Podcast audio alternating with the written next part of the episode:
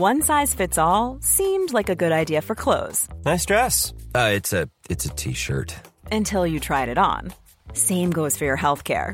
That's why United Healthcare offers a variety of flexible, budget friendly coverage for medical, vision, dental, and more. So, whether you're between jobs, coming off a parent's plan, or even missed open enrollment, you can find the plan that fits you best. Find out more about United Healthcare coverage at uh1.com. That's uh1.com. Hi, I'm Molly Jong-Fast, and welcome to the Daily Beast, the new abnormal. I'm a left wing pundit and an editor at large at the Daily Beast. We're here to have fun, sharp conversations with some of the smartest people in media, politics, and science that help make what's happening in the country and the world clearer. Our world has been turned upside down. On the new abnormal, we'll talk about the people who got us into this mess and figure out how to get ourselves out of it. And I'm producer Jesse Cannon. I'm here to make sure things don't go too far off the rails. Today we have a super interesting episode. We'll talk to historian and host of the podcast Now and Then, Heather Cox Richardson, about how history is linking up with our present. Then we'll talk to political investigations reporter at the Daily Beast, Jose Pagliery, about some very interesting legal jeopardy for both Donald J. Trump and Matt Gaetz. But first, we have Bloomberg opinion columnist Robert A. George. We're so excited to have you. I think of you as like a grown up, even though I don't know that you're that much. You might be a tiny bit older than I am, but I think of you as someone who has been doing this for a while. I have been doing this for a while. Even when I don't share my age, people can sort of figure it out. I worked for Newt Gingrich back in the 90s. yes. Whether I'm a grown up, it depends on who you want to talk to, but I have been around for a while. Yes. yes. Let's talk about CPAC. I mean, there's some rewriting of history here with CPAC, and I wanted just for you to weigh in on this since you have this he- history of being in the GOP. People are saying, well, CPAC has always been where the conservative movement is, but it actually has always been kind of a fringe lunatic group.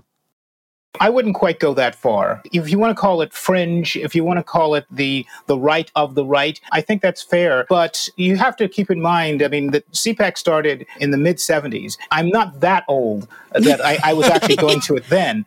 It first got something of its claim to fame, if you will, when Ronald Reagan put it on the map in the middle of his challenge to President Ford in, in 75 and 76.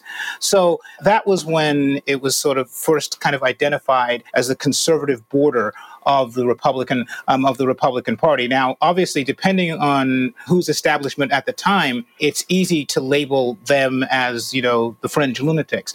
But they were people who were starting to test out what would later become mainstream Republican views, like you know the importance of uh, the importance of tax cuts. Because I mean, the Republican Party going back from Gerald Ford was more simple fiscal responsibility, uh, keep an eye on spending, and so forth. But the real break was when Reagan came in and introduced supply side theory and things like that. And those things got their first test drive in the CPACs of the mid to late 70s.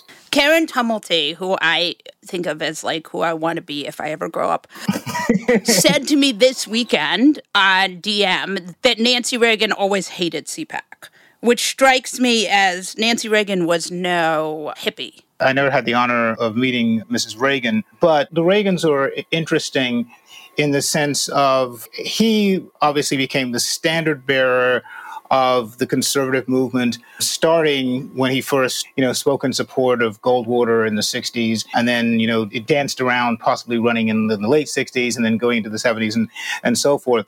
Nancy Reagan was more of a practical slash pragmatic, you know, Republican wife. She was Republican and she was conservative in, in sort of the traditional sense.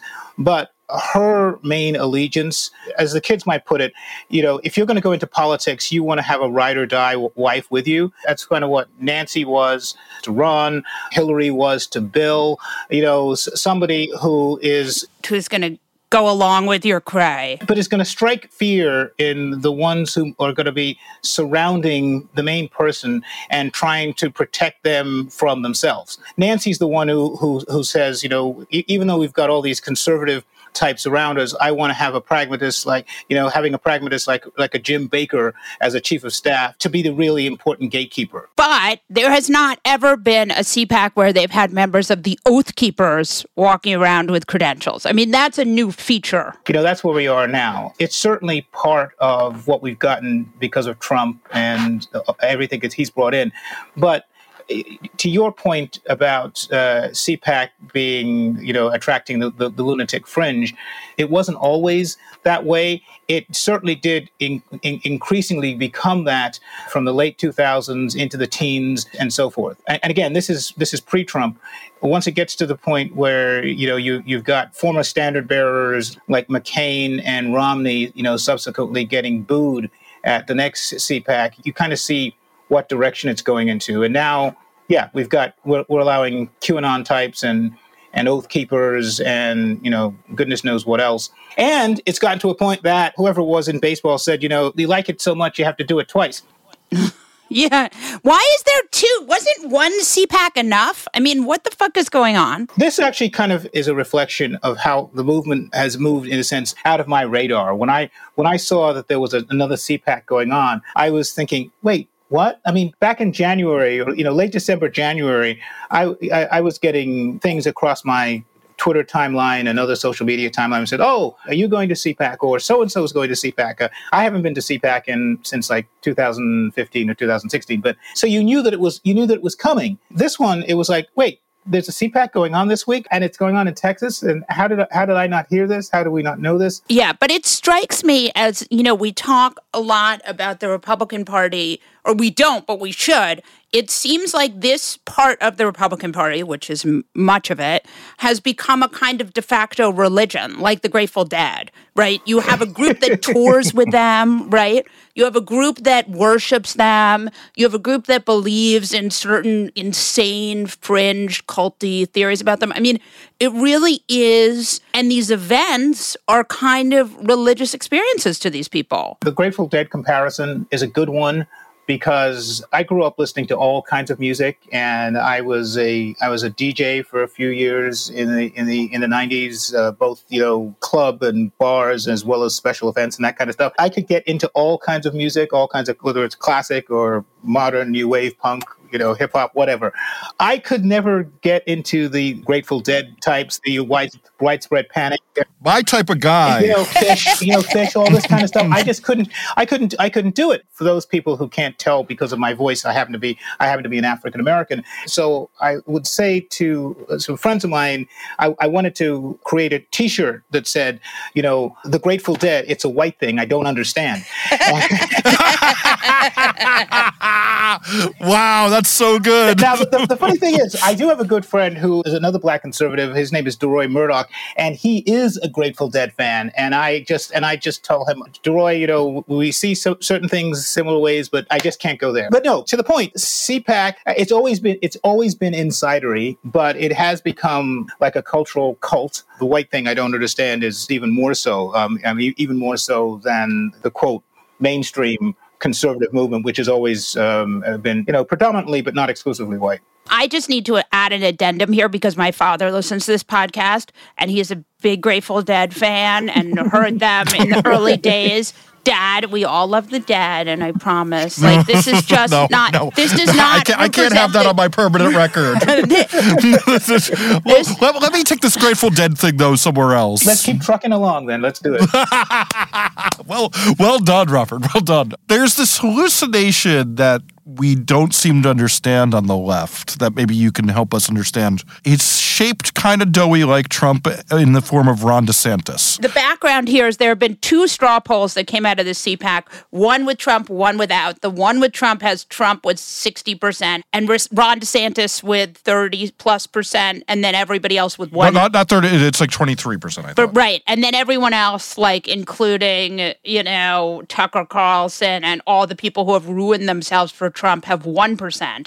And then the one without Trump has DeSantis. Tucker has two, Molly. Jeez. Well, Tucker didn't ruin himself for Trump. I think Tucker really ruined himself for dollars. What do you think of, of Ron DeSantis's popularity amongst the space? Well, that comes about because he hit the sweet spot of being the anti Cuomo when it comes to COVID response. There were a lot of predictions about how Florida would turn out because of DeSantis's what could be considered a sort of a laissez-faire approach to deal with, with dealing with COVID. And you, you, heard there were there were stories of saying, well, you know, he's letting people hang out on the beaches, and COVID is going to sweep Florida, and it's going to have these, it's going to have catastrophic hospitalization and deaths that are you know that are even going to dwarf New York's.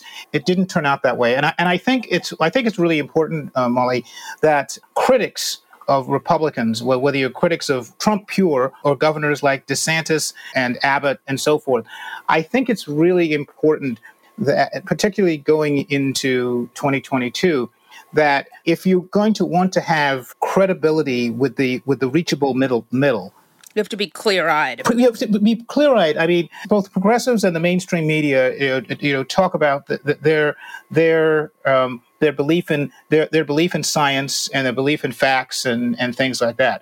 And if the so-called experts say, well, because of what these decisions over here, we're going to have this level of deaths and and that level of hospitalizations and, and, and positive rates and all this kind of stuff. If that doesn't turn out, it's not just a political hit it undermines the integrity and the validity of these of these so-called experts. And it's saying, well, these people said doomsday was coming, and doomsday didn't come, and it enhances the rhetoric that then comes from the, these same governors. So, so, so getting back to the DeSantis issue, Florida basically ended up kind of middle of the pack, not the best in terms of, of COVID response. They weren't South Dakota. They weren't South Dakota, and I know two people who lived in New York and who were frustrated that the schools didn't open for five day a week instruction. They picked up their kids uh, because the, the husband works in finance, so he could you know work wherever. The wife's a freelance writer. In January, they they moved down. They moved down to Florida and enrolled their kids their kids down there. And now they're thinking about doing this uh, you know permanently come September. The point is that the handling of COVID by DeSantis became sort of a rallying point for the whole vast people on the right, both of those who believed uh, who, who believed that COVID was a serious threat, as well as those who are, you know, who are on the fringe and think it's not, you know, it's being overblown and, and all this other kind of stuff. That's the main attraction that DeSantis has to, to many Republicans. Well, and also and also the taxes, right? Because wealthy people don't want to have to pay for schools, roads, bridges, like, you know. Those things were already in place, but we're trying to, we're, we're basically saying what's the attraction of DeSantis in a post Trump universe? The fact that he's able to do that on the one hand, while at the same time play the cultural right language, the cultural right rhetoric, the hostility towards the media that that has basically defined um, the Trump era. Right. No, certainly true. It is interesting to me, right? And he does do the hostility towards the media media incredibly well, right? Mm-hmm. He's able to just troll the media. He's like Chris Christie. But again, to the point I was making before, when the media, you know, sort of pumps him up as being, you know, this, uh, you know, s- sort of COVID denier but the prognostications don't quite turn out, that enhances his power. I mean, except that in a pandemic, a lot of these people were wrong. You know, you learn by the seat of your pants, right? Nobody knew in January. I mean, I followed this pretty closely because I may not be a doctor, but I'm a terrible hypochondriac. So anytime there's a pandemic, you know what, somewhere in the world, I am following it. And, you know, we didn't know how it spread. People thought it spread, you know, we're cleaning our groceries. Like, you know that you can, that was not politics that was just you know this sort of scientific method of like learning as you go. So i don't think i mean right like people love to say that and this is actually something i feel a little bit passionate about. People love to say like well anthony fauci who people on the right are very excited to blame for things anthony fauci said not to wear masks and now he says to wear masks so obviously he doesn't know what he's talking about. And, and it's like but nobody looks at things like Trump said to, you know, like if we compare this to some of Trump's record, right? Like, you know, zinc hydrochloroquine, they're giving malaria medicine to treat COVID. It doesn't work at all. You know, he's saying that you shouldn't fear the virus. I mean, I'm just saying, like, there are mistakes and then there are bad faith. I agree with that completely. The Fauci mania on the right is, I'm, I'm, I still have difficulty absorbing all that myself. You're right. I mean, there's a difference between those who say, well, uh, as you said at the very be- in, the, in, the, very beginning days, we were all frantic. We were, we were, putting on plastic gloves and we were doing the sanitizer, you know, ten times a day, and on and on and on until we realized, you know, what was overstatement and what wasn't. But where we are now, well, eighteen months plus from when COVID hit the U.S. Uh, and you know 15 months or so from its from its early peak, there are certain things that we do know and certain decisions that various governors made. And and we've seen the interesting arc, if you will, when you know Cuomo was at his height and DeSantis was like down at the bottom. I'm, and I'm just talking about this in political terms. No, no, I agree. I agree. That management of Florida, and oh, by the way, the fact that he said that all schools should be open as well. Right, and that turned out to be right. That definitely turned out to be right. And there's still, you know, and there's still a number of Democratic governors who are too easily influenced by the teachers' unions who are still, uh, you know, you know, kind of skeptical of that and saying, "Oh, well, you know, we think we're going to be able to open in September, you know, five days a week, uh, everybody. You know, that's just nuts. I mean, again, to your point before, we know so much more now than we did in March of 2020. And it would be a catastrophe if we allowed, you know, a third school year uh, in parts of the country. Agreed. To not have full five day a week instruction. Yes. And as someone who has many children, all of whom have really suffered through online learning. It's a fucking disaster. Excuse my French. Uh, the reason why I, we have to get to something really important. So you wrote a really smart article about Eric Adams. And Eric Adams is now our mayoral candidate. And I think fair to say, our, unless something crazy happens, is going to be our next mayor in New York City. I think it's unlikely to see a Curtis Sliwa. it's, it's a nine to it's you've basically got a nine to one Democrat uh, over Republican registration in New York City. Yeah, it is true to say he's the odds-on favorite to be the next mayor of New York City. And one of the things that you wrote about, so there's a lot of head scratching in the media about what does this mean, and does it, is this a rebuke for progressives, and what you know what is this, right? Because we have to learn from everything, or in this case, you know, whatever. But so I'm curious to know one of the points you made, which I thought was really, really, really important, was that you talked about how a lot of African American voters are actually more conservative than the kind of, and I don't want to say Twitter because I feel like it's easy, but the a lot of the sort of people who hold themselves up as the pundit class. Oh, without a doubt. There's a great cliche on Twitter that says Twitter is not real life, and that's right. quite correct. For one thing, you know, real life does not really count as much puns as I like to make on yes, Twitter. So, you know, exactly. that, that, that, would be that, that that that doesn't quite work. this goes to the point, and I and I had I, I had actually said this on Twitter um, before Eric before the, the mayoral race, race really started getting get, getting running. I said it almost a year ago after Joe Biden wrapped up the Democratic nomination for, uh, for the presidency, and I said, in a certain way of looking at things, the black voters represent the conservative base of the Democratic Party. And when I say conservative, I have a very narrow meaning of this, in the sense of they are pragmatic practical, and they are temperamentally conservative when it comes to um, making basic um, political decisions. Now, going back to you know FDR and particularly the 60s, African Americans obviously believe in a robust, larger federal government because the federal government, going back to Lincoln, was the protector of African American rights, African Americans' civil rights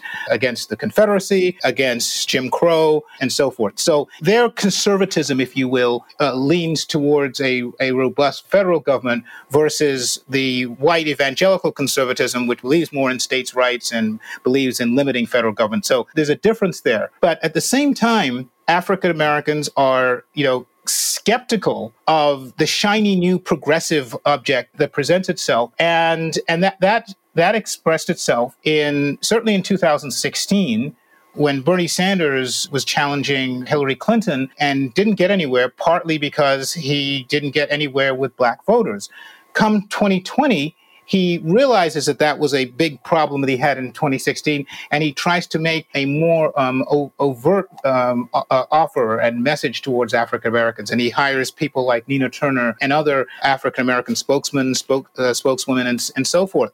But you know, comes South Carolina last year, Jim Clyburn endorses Joe Biden and it's it's over. Biden basically sweeps all the, the remaining southern states, and he's the nominee. And the socialist Bernie Sanders repudiated. Zoom zoom forward to this to this year, and you've got a multi you've got a multi um, candidate field running for the Democratic nomination in in New York. Eric Adams, former police officer, uh, former state senator, Brooklyn borough president. Now he zooms in on the issue of safety and the increase increasing crime. But I have a question for you about that because I have all I always thought, and I am smart because I talk to Harry Siegel and he tells me what to think. A former colleague of mine too, or, right? Or, exactly, exactly who writes for the Daily News. He always said to me. And I've I've always sort of looked at this race as like Eric Adams has real support in Bronx, Queens, and Brooklyn. He really has on the ground support in a way that some of these dipshits, like, and yes, they said dipshits, please, like, you know, some of these guys who came in, these Johnny come latelys, who, you know, were HUD secretary or whatever 10 million years ago, like sort of waltzed in and were like, why am I polling? Are you throwing shade at Shaun Donovan? Is, that, is that what I'm hearing? Certainly not. But I'm just saying, like, some of these guys just strolled in in the 11th hour and was like, you know, I went to Dalton and I'm, you know, have a full head of hair, vote for me. And, you know, Eric Adams actually had people who supported him for you know for the last couple of years. Like he really built up a following. He was always going to be, if not the front runner, he was going to be one of the early front runners. And particularly when uh, the Bronx Borough president Ruben Diaz um, Jr. announced that he was not going to run for mayor and instead, you know, was basically going to retire from politics, that gave Eric Adams a much stronger claim on a relatively broad uh, segment of the public. That was true from the beginning. But the wild card that, that, that came in was Andrew Yang. Well, well, well. The, the, the two wild cards. Andrew Yang is definitely one. I hear he's running for mayor of Cincinnati now. no, I'm just kidding.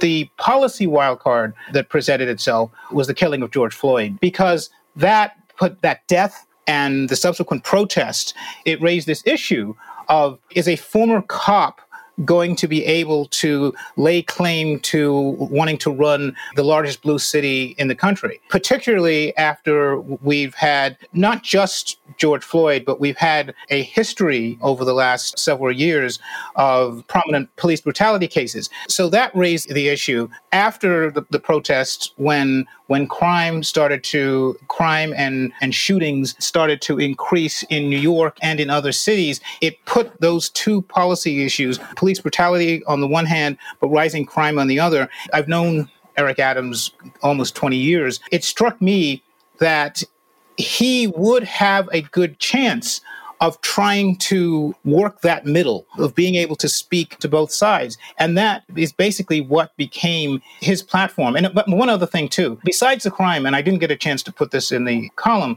besides the crime I- issue, he is also, relatively speaking, small c conservative on educational issues. He is a he, he he's one of the pe- he's one of the people who thinks that the cap on charter schools needs to be raised in New York as, as well. Whereas most mainstream Democrats right now, in a change particularly from the um, from the Obama years, have, have, now turned hostile towards charter schools. So that's another area. And charter schools are very popular in neighborhoods like uh, Southeast Queens, you know, w- which are you know heavily black middle class. And and that, again, he he's able to hit that sweet spot where working class African Americans live.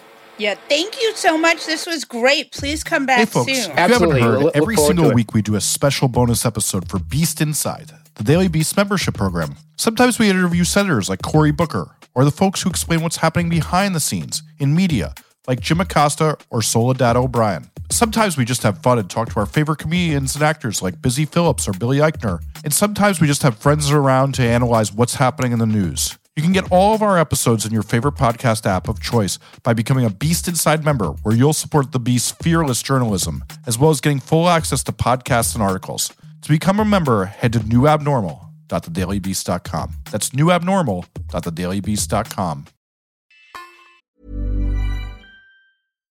One size fits all seems like a good idea for clothes until you try them on. Same goes for healthcare. That's why United Healthcare offers flexible, budget friendly coverage for medical, vision, dental, and more. Learn more at uh1.com. Burrow's Furniture is built for the way you live.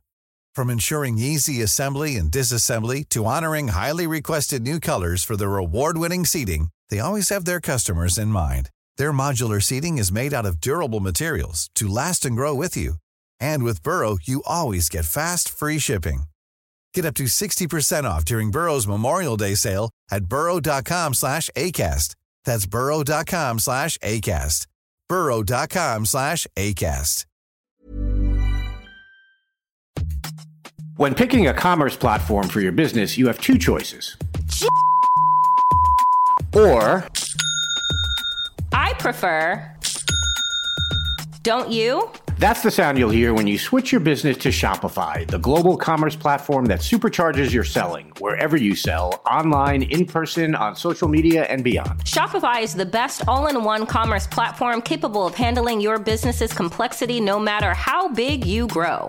Step up to Shopify and harness the best converting checkout and the same intuitive features, trusted apps, and powerful analytics used by the world's leading brands like Rothy's, Allbirds, Brooklinen, and so much more. You're probably thinking, sure, but migrating is going to be a headache. Shopify's App Store has the migration apps you need to migrate your products, orders, customers, and more from every major e commerce platform to Shopify. If you're anything like me, you're one of those don't put me in a box people. Everyone who knows me knows I'm a don't put me in a box person. And thankfully, Shopify never will because with Shopify, control of your brand and business is always in your hands from your storefront look to your back office operations. I hate when checking out from an online store and then having to pull out my credit card and type in all those numbers. A Shopify store remembers my shipping address and payment information. So if I'm on the couch and my wallet is on the kitchen counter, I don't even have to get up. Stop leaving sales on the table. Switch your business to Shopify and discover why millions trust Shopify as their all in one commerce platform to build, grow, and run their business. Sign up today for your $1 per month trial period at shopify.com slash abnormal, all lowercase.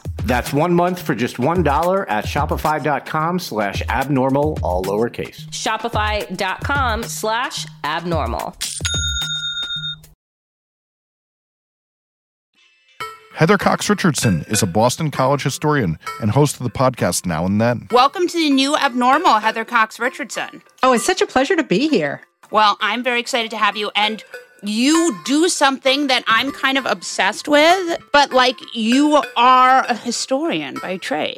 It's a never ending source of astonishment to me as well, yes. Well, but you work on bringing hi- history as a reference to what is happening right now.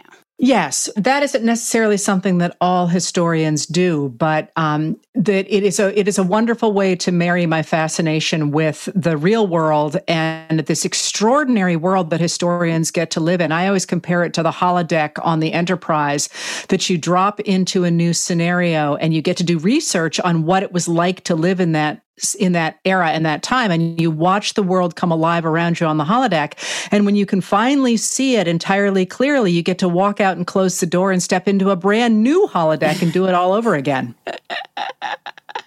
Let's talk about what some of the historical, the sort of modern crises, because that it's, we're just seem to be continually in crisis, that you bring a historical reference to. In this podcast you do called Now and Then, and you talk about what's happening now and what it what was sort of the historical reference for it, which is something I always try to do when I write a piece is to sort of try to figure out where it's coming from. So the one I want to talk to you the most about right now because it's one that I think there is a lot of historical reference to is QAnon cults and cultery. Because QAnon has come up and it has sort of captured all of our imaginations for any number of reasons, mostly because it's so preposterous. But this is not really America's first rodeo with cults, is it? No, it's not. And it's worth mentioning here, of course, that that we come up with the ideas for the things we're going to be talking about on the podcast with the help of the incredibly wonderful editorial team. But it's really the brainchild of my friend Joanne Freeman and I, because we she's a specialist in the framers and the in early America, and I sort of cover going forward from about um, 1820, although she does she goes as well into the 1870s. And we can see patterns. So one of the things about QAnon that jumps out at historians as the fact it's not terribly new is the fact it is so obsessed with the idea of protecting children. And our, if you think about our major cult moments in America, children are almost always at the center of them. From the Salem witchcraft trials, in which the whole concern was that uh, that demons were taking over children in Salem, Massachusetts, right through with some people we didn't actually get to talk about on the podcast, but some people remember may remember the whole scandals in the 1980s over daycares and the idea that children were being abused in daycares which became at the time sort of a modern day witch hunt. And that constant sense of the world is so out of control that i'm going to sort of go to ground and protect the children is really deeply rooted in american society. Yeah i'm curious to know if you can think of historically what is a cult of the last hundred years that you think tracks close to QAnon? Well, the problem with saying that things track close to QAnon is that it's a little bit different because of game theory and because of the fact that so much of QAnon has at this point taken on a life of its own. And, and cults in America have not generally been able to do that because they tended, again, I'm a historian here, so you don't want to say this is exactly what happened, but they tended to be organized around a single figure. Jim Jones, for example, or, you know, any of the many people who run a cult. QAnon, it seems, again, we don't have all the facts in front of us yet, but it seems to have organized uh, around a, an individual, but now it's taken on a life of its own. And, and one of the tricks to QAnon and the fact that it is now community built is that usually a game uh, it, it, when you're designing a game, you're designing it to lead people through an incredible labyrinth to an outcome. But in effect, Q is just the opposite. It's designed not ever for there to be an outcome there's not ever going to be that final that final victory and so it's a little hard to say oh it looks exactly like say you know the jonestown crisis or any of the many things we've been through but if you had to pick two like it's ruby ridge plus just humor me here. if I had to pick two, with that that that yeah. Remember, you're not in academia here anymore. Let me dumb you down. Well, no, no, no. It's not a question of dumbing down. It's it, my my issue here is that again, QAnon is a little bit hard to get your hands around because it's the whole thing about children, but it is also about politics right. and about uh, about supporting uh, a cult fi- a person who has now become a cult figure in politics. So if you really, really, really want a comparison, and I'm really sorry to have to do this to you.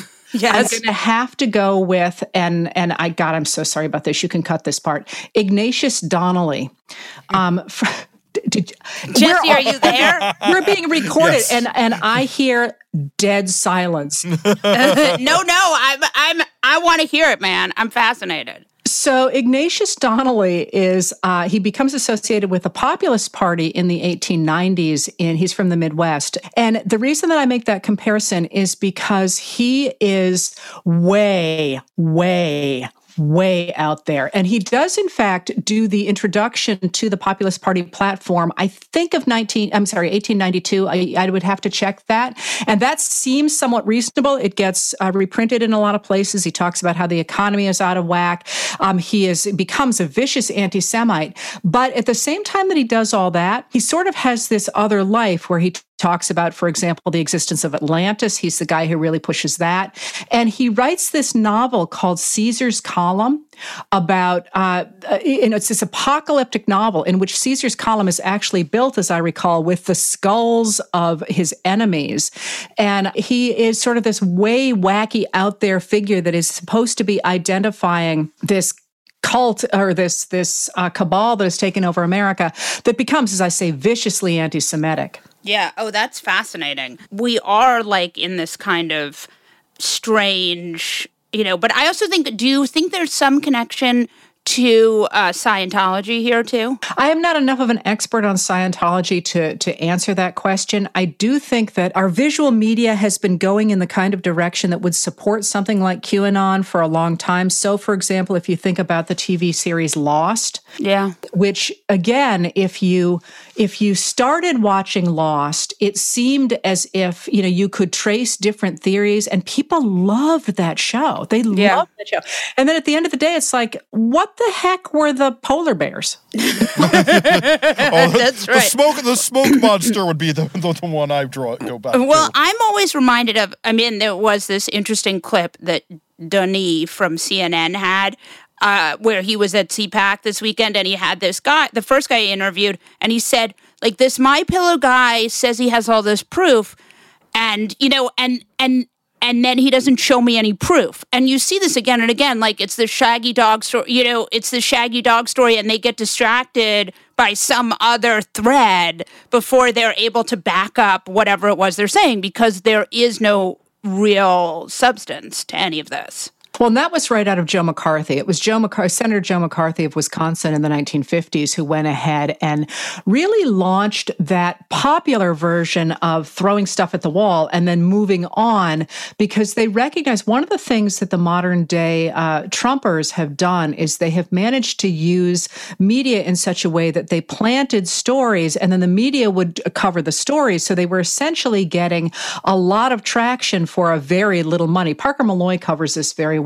But that's been a, a, process on the part of the Republicans since at least the 1990s when they began to hold hearings into things like, for example, voter fraud. Well, there wasn't any, but they knew the media would pick it up and say, oh, there was another meeting in the case of uh, this issue of voter fraud. And, and they would get stories to carry forward. And that is a, a technique that Joe McCarthy planted in the 1950s. And at the time, the media said, hey, we don't know how to handle this. And the answer was when Joe McCarthy went away, they never really did figure out how to handle no, certainly not. Let's talk about critical race theory because this feels like a panic we have seen again and again and again in American life. Okay. Yes. what would you like to talk about? Uh, well, so critical race theory, it's the panic in the schools, right? Where do you see it relating the most historically? Well, the thing about where we are right now with all of that. So, critical race theory, I mean, I really very quickly, it's a, a theory that came out of law schools in the late 1970s, really gets picked up in the 1980s. And, and it's an answer for legal scholars to try and figure out why the reforms of the post World War II years, especially after Brown versus Board of Education in 1954, why those uh, attempts to address individual rights did not, in fact, at the end of the day, days seem to have leveled the playing field among people, especially they're focused early on uh, between black people and white people, but then there's going to be offshoots of critical race theory that are going to include brown people.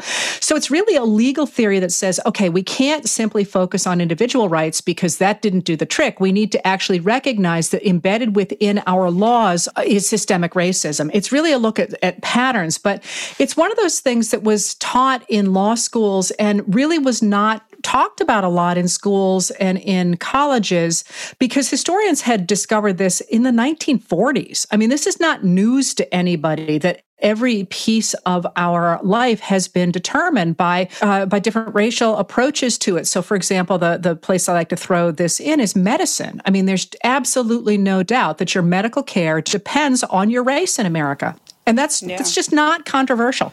So, well, if you look at maternal fetal health. I mean, the African American women have something like a multiple likelihood of dying in childbirth. Yes. Yes, and and it's gendered. I mean, this is the other piece that critical race theory came up with at the time was intersectionality from Kimberlé Crenshaw. The idea that for you know for black women, they're hurt on both sides, both as women and, and as as black women. But um, but that so that theory was out there. So the real question is why now? Why is it now suddenly this big thing? And I think that will take us back to sort of the opening during the Obama years of the idea that our history belonged to everybody. And you can see that obviously in things like um, like Hamilton. And the pushback against that, well, first of all, the way that then developed with the New York Times magazine uh, 1619 Project. And the idea that the 1619 Project literally said in its first incarnation that you have to set the founding of America with the arrival of African Americans on the, the shores of the English colonies in 1619 rather than in 1776. And they made a, a number of claims early on in that that have been walked back a little bit that were kind of extreme. And in, in, response to that, Trump then jumps on board with the 1776 project, in which he says, no, no, no, no, America is the le- literally, it says America is the least racist country ever. Well, if you're racist, it doesn't seem that racist. Well, but but again, as a historian, this is really hard to wrap your heads around because quite literally, it reads like a document that was written in the 1830s, and like the Tulsa race riots is like a, a few bad actors, right? But it does come to this idea of if you're racist, then racism doesn't seem that bad to you. Yes, there's that. And, and, and then to go further, if in fact America is the least racist country ever and everything is just, you know, ducky across the board, that means that anybody who is not experiencing upward mobility is responsible for their own fate. And of course, uh, the problem with that nowadays, and I think one of the reasons they're hitting it as hard as they are, is that in America now, that's the vast majority of us. So I think that in critical race theory now is used as this bludgeon to say anybody who disagrees with the idea of at this point the Trumpers is somehow anti-American and it's become crazy extreme. That sounds very McCarthy though, right? The idea of something being being anti-American.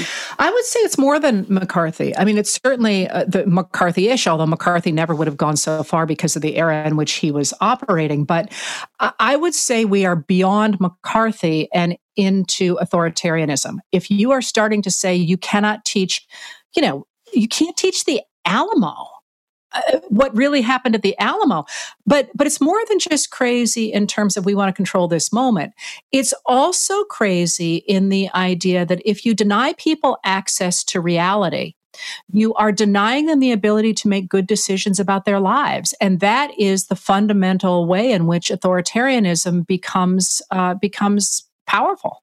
You know, it's interesting to me. It is definitely a rise in authoritarianism, but where the countries which have gone full authoritarianism have done so badly recently. You've seen it. You have hit exactly what uh, what i just cannot figure out. And in fact last night i was writing and i this is was the first thing across the top of my page. It ended up not making it into my letter but what do they think the end game is?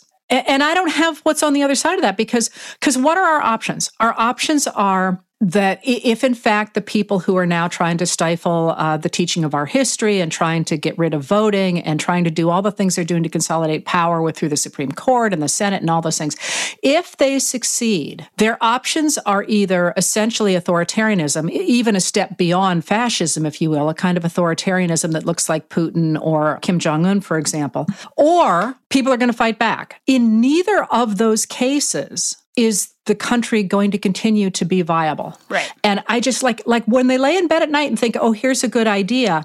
Like, do they not see that next step? It, it's just shocking to me. I mean, I get it. I understand what's happening here, but it is just a sort of. I, I just am continually shocked by that. There are. I mean, there are some smart people in this group that somehow think this is going to end well. Do you see a historical off ramp for us. From the moment we're in? Yes. Sure. I mean, one of the things that one of the reasons Joanne and I do that podcast is to explain to people that what we are in is a matter of preserving democracy. We're in a moment at which democracy is really on the ropes, and we have the chance now to protect it as we have in the past. But one of the things that she talks about a lot and that is so important to remember is that tomorrow is not written. And this is one thing that I find really interesting about this moment the number of people who sort of say, it's all over, it's done, there's nothing I can do. And I'm like, that's absolutely not the way anybody should approach their lives in addition to the life of this country. Of course, we can change the future. Of course, there is an off ramp, but that involves people putting skin in the game and saying, no, we're not going to put up with having our voting laws all decimated. We're not going to put up with the idea that Trump actually won the 2020 election. It involves putting skin in the game, and we are not, we are absolutely not over the edge yet. But I'm telling you, that edge is getting closer and closer and closer. Yeah. Oh, so disturbing. Thank you so much for joining us, Heather Cox Richardson. Oh, it was so much fun. Jose Pagliery is a political investigations reporter at the Daily Beast. Welcome to New Abnormal. Thank you, Molly. So, talk to me about this interesting wrinkle that could conceivably bring down the Trump family.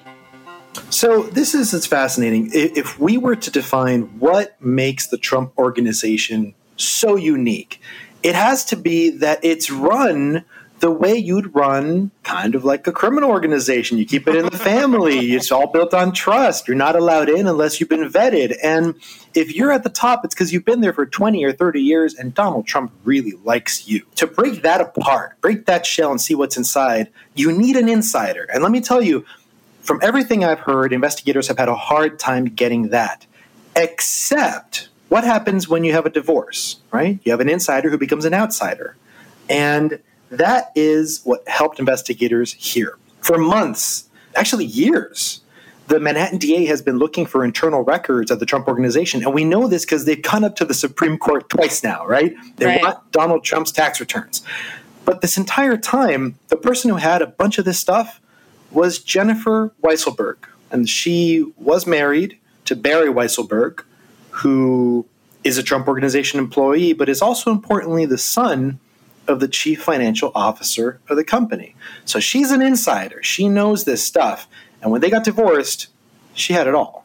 So I actually know Jennifer. I knew she had been sort of batting around with information. She seemed like she had a lot of information and was not great at being able to hone down what was relevant. How was she able to do that and how did she get to you? To answer the first question, I think the way it played out, as I understand it, is that when she got approached by investigators late last year, uh, she realized that she had to walk a sort of fine line here because the tax returns that would prove that her former husband engaged in allegedly illegal behavior they also have her name on it right? And so she she wanted to make sure that she was protected. And so she hired an attorney and that attorney got a forensic accountant who did a ton of digging and got all the records in the right order. And then very interestingly they added another team member to this who is duncan levin. He is a former prosecutor himself at the Manhattan DA's office, where he was a right hand man to Cy Vance, who's the current Manhattan DA. He was the head of asset forfeiture there. He was the guy who went after these big banks after the financial crisis for the Manhattan DA. And so he knows how the Manhattan DA operates, especially when it conducts financial investigations of a criminal nature, which is what this is. And so because Jennifer Weisselberg assembled this team to protect her, they knew what they needed to put together to hand over to the investigators so they could do the best work with it. And so it, it, credit really goes to not just Jennifer Weisselberg for keeping this stuff around and keeping her head screwed on her shoulders, but the team that she got together to help her go through this. Right. Explain to us the way the Trump organization is organized. So, of course, you've got Donald Trump at the top, and you have his right hand people. You've got the COO, Matthew Calamari, and the CFO, Allen Weisselberg. And as we understand it, these two guys, this is like Game of Thrones, okay? These two guys have been fighting against each other for decades now, you know, competing over who's more loyal to Trump. Trump sometimes pits them against each other. And so, you know, there's some tension there. And that's going to matter going forward, by the way, because as prosecutors try to squeeze everybody at this company, they could very well play into these uh, these frictions. But the way it's organized is, of course, you got Donald Trump at the top, and he controls it all. In fact, all the insiders I've talked to have explained to me the process that they go through, for example, with taxes at the end of every year, where you've got the company controller, Jeff McConney, who is a sort of mid ranking executive. He's been there for decades, he's very trusted. All the numbers go through him, and then he hands them off to Allen Weisselberg. And Allen Weisselberg, as the CFO, looks over the numbers and approves them, and then brings in this outside accountant, Donald Bender, over at Mazars USA. And this outside accountant sits down with Allen Weisselberg and they go through the numbers too. According to an insider I spoke to who was privy to this process, there's a reason why it's done step by step like that, because there are some things that Allen Weisselberg doesn't want Jeff McConney to know. And there's some things that Donald Trump doesn't want others to know, because when Donald Bender, that outside accountant, leaves the room, then Trump walks in. and you've got Donald Trump and Allen Weisselberg. So the, the CEO and the CFO coming together, figuring out what are the numbers going to be this year. And that's an interesting question because if anything, you know, what we know about Donald Trump is that he makes up all kinds of junk. And part of that is the value of his business and his assets. That's here's a problem because you need to know what the value of an asset is in order to tax it. And you need to know what the value of an asset is in order to ask a bank for a loan. And so knowing what you know about the process and the kind of person that Allen Weisselberg is, particularly given the indictment we just saw, where this guy is fudging the numbers left and right, that will sort of clue you into what goes on inside the Trump organization when they decide what the values of the properties are at a given time and how much they're going to decide to pay in taxes that year. And so, what we know about the documents that Jennifer Weisselberg has turned over to investigators is that even in her position, sort of like as an insider, but not in that room, she's still seen firsthand the kind of nonsense that goes on with Donald Trump and Allen Weisselberg and how they fudge numbers to be convenient. And what we have in the indictment that just came down last week is sort of a result of that, because what investigators used were some of the records that came out of Jennifer Weisselberg's divorce from the CFO's son, who, again, is also a Trump organization employee. And the documents in her divorce include like really clear statements from this guy Barry Weisselberg about how he received all these corporate perks that by the way he had no idea what value they had and he doesn't know if taxes were paid on them and this is fascinating like look I I don't cover divorce cases but I know how they generally play out and in a divorce case, you don't generally lay the groundwork for a criminal investigation three years later. That's just not how this is this is supposed to work. Do you think this could be the thing that brings down the Trump organization? It's certainly a start, isn't it? I mean, like, there's definitely some leeway here for Donald Trump, particularly, because he has a few possible defenses. And by the way, you've already seen a, a glimpse of some of them. The, the first possible defense is that, well, he wasn't personally involved in this stuff. He wasn't personally involved in in handing corporate perks to people and not paying taxes on them. And by the way, let, us back up for just a second. Let me explain why this matters. When a company pays you a salary, they also have to pay unemployment insurance, right? They pay Medicare, right? Social Security. They owe taxes on your salary. But if a corporation figures out a way to pay you less on the record, right? But then hand you these corporate perks, you know, on the employee side, you might be like, yeah, sure, then I don't have to pay taxes on it. But then on the business side, they're saying, yeah, great, we don't have to pay taxes on it either. So so, what investigators are saying here is that the Trump organization did this to benefit itself, but also to benefit its employees, and the employees in on it. Well, the question about if this is going to be the thing to bring down Donald Trump himself or his company, a lot of it's going to hinge on well, how much did he know personally? And at first glance, you know, you you'd think not much, right? Because we're, I mean, the prosecutors went after the chief financial officer, right? They didn't indict Trump. But then you go back to this divorce case where you've got Jennifer Weisselberg's divorce lawyer sort of like incredulous at the answer that he gets from Barry Weisselberg at one point, where he asks him, you know, about uh, checks and about payment and salary. And he goes, you know, Barry Weisselberg, you know, this your pay looks kind of weird. You know, you really didn't get a raise for years, and you get you're getting all these perks. And he goes, you know, what person made the decision about your pay? And and Barry Weisselberg goes, oh well, my dad did. That's kind of weird. Okay, so your dad your dad decided your pay. All right, who else? Oh well, my dad and and the COO Matthew Calamari. Oh, okay. Yeah, but that stopped. Oh, it stopped recently, and it only started when Donald Trump became president. Before that, it was Donald Trump. And you see this divorcer going, wait, personally, Donald Trump would make that decision? Like he would decide your salary?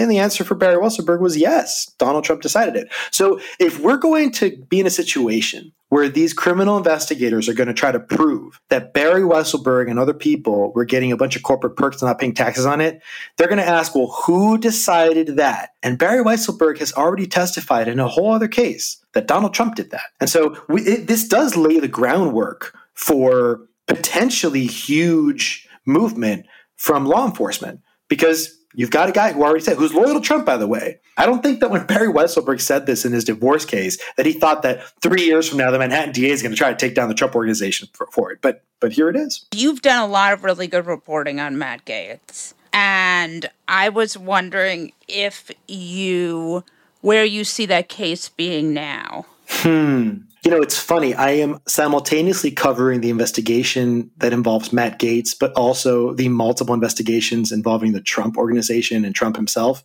And there are some striking similarities, and not about inviting young girls on planes. yeah, that, that's in Donald Trump's past, like way past. Investigators in both cases are clearly trying to go for the head of the snake. But that's not where they start right? They start with the with the bottom guys and squeeze their way up. And so Politico keeps doing these stories that are very favorable to Matt Gaetz, saying, "Oh, you know, they went after Joel Greenberg, his right hand man, but you know, do they really have the goods on the congressman? When are they going to move on it?" I'm not a federal agent, but I'm pretty sure that the answer from them would be, you know, when we're damn ready. And that's not now. You know, if you're going to go after a congressman, you're going to do it when you're set and that punch is going to hurt. I know that this is in the works. Uh, when is it happening? I don't know. There's there's a bunch of talk that we might see some action on this, whether it's you know another mid-level person involved in this sex scheme who goes down this summer. We might see something this month in July. But it's it's hard to tell. This is a really sensitive case for them, especially when you've got somebody like Matt Gaetz who has come full force against the FBI and calling out to like the insurrectionist oath keeper right wing crazy crowd going oh you know this is the the the surveillance police state coming out to take down your favorite trump congressman. You know when he does that the fbi will still do what it needs to do okay prosecutors are still going to bring forward their case. But now they really got to be careful because they've got to go the extra mile to make sure that this doesn't look political, that this doesn't look like the cockamamie BS that this guy's coming out with, because we do live in a time where a, a significant portion of our population is susceptible to these kinds of lies. And if charges come down on Matt Gaetz and a big chunk of the country thinks that this is uh, essentially a, a witch hunt, that's going to be problematic. So I think that the feds are really getting their ducks in a row with this one. But it's still coming. It's still coming. Just because you haven't seen anything in a few weeks or even a month or two, it doesn't mean it's it's gone. This is definitely ongoing because they st- they keep asking questions of the witnesses, and in some cases, it's sort of heating up. I mean, they're asking. I know of at least one instance where the feds had come back to somebody and said, "Where the hell is that surveillance tape? Why did it disappear?" So I know they're still asking these questions. Wow. Thank you so much. This was great. Really interesting. Thank you. What's crazier than QAnon? More outlandish than Pizzagate? And scarier than a Mexican getaway with Ted Cruz? The answer is what the American right wing has planned next. Be one of the first to listen to Fever Dreams, the new podcast from the Daily Beast tracking the conspiracy slingers, orange acolytes, and straight up grifters pushing to retake power. Every Wednesday, hosts Swin Suebsaeng and Will Sommer checking in on the movement of the radical right. Head to thedailybeast.com slash podcasts or your favorite podcast player to catch the first episode and get subscribed. That's Fever Dreams, which you can subscribe to wherever you get your podcasts. Molly Jong Fast. Jesse Cannon. What's the fucking deal? Another day of alienating people. That's yeah. what we do here. There's some truth to that. We should call this segment the things we do that will eventually haunt us in elevators or airplane or any other confined spaces. Do you think one day I'm going to end up in an elevator with JD Vance? Because I don't want that to be my future.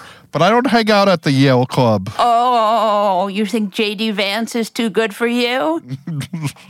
My fuck that guy, who I am sure I will be stuck in an elevator with sooner rather than later, is a man who almost needs no introduction, but actually he does because he's not that famous. He has historically made quite a lot of money on Republican presidencies. His name is one Matt Schlapp. Mm-hmm. Matt Schlapp is married to Mercedes Schlapp, and she worked in the Trump White House for a long time. And Matt Schlapp is the man who runs a certain conservative political action committee, otherwise known for those of us in the cheap seats as CPAC. CPAC is a meeting of the minds, and I mean that ironically, of course. It's a group of the sort of dumbest and worst people in the Republican Party that gets together to marinate in their own dumbness and racism. I used to go, but no longer go because I just can't. There's only so much harassment I can take. but just honestly, it's like it doesn't, it only becomes about people harassing me, which is like, well, bizarre and strange is not actually so interesting. Um, Matt Schlapp has, you know, CPAC operates on this sort of like, you know, on the same kind of principle as cruises which is if you can fill them, you will run them, right?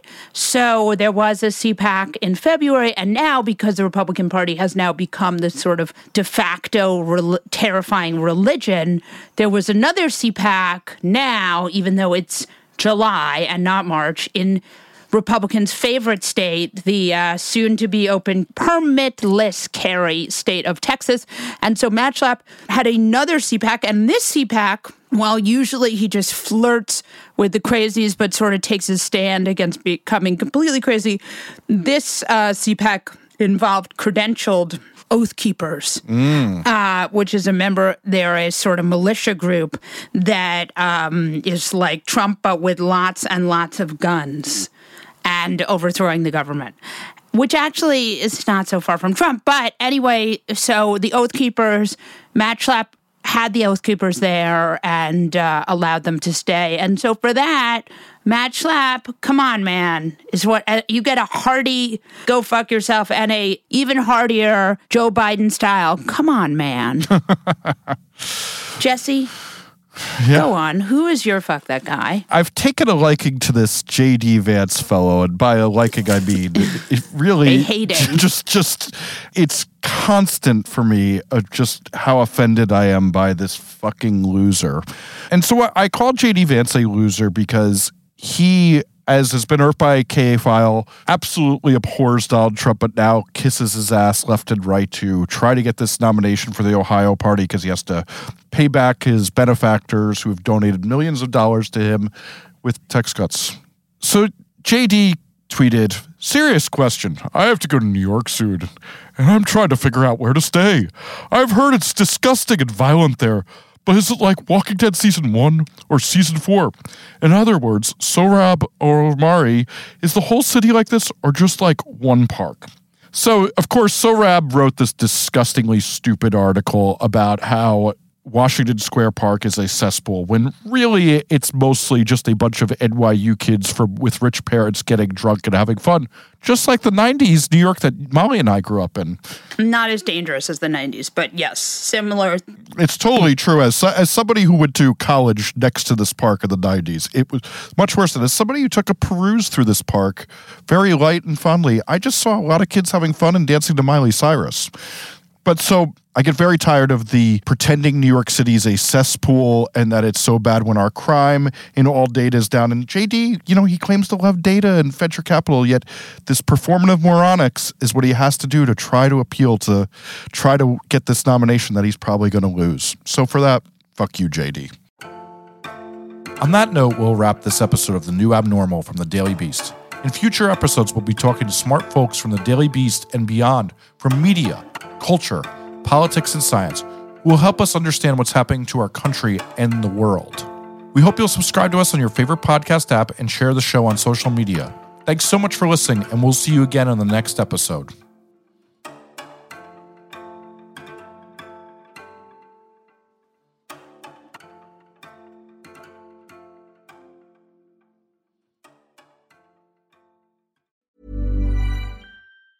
Planning for your next trip?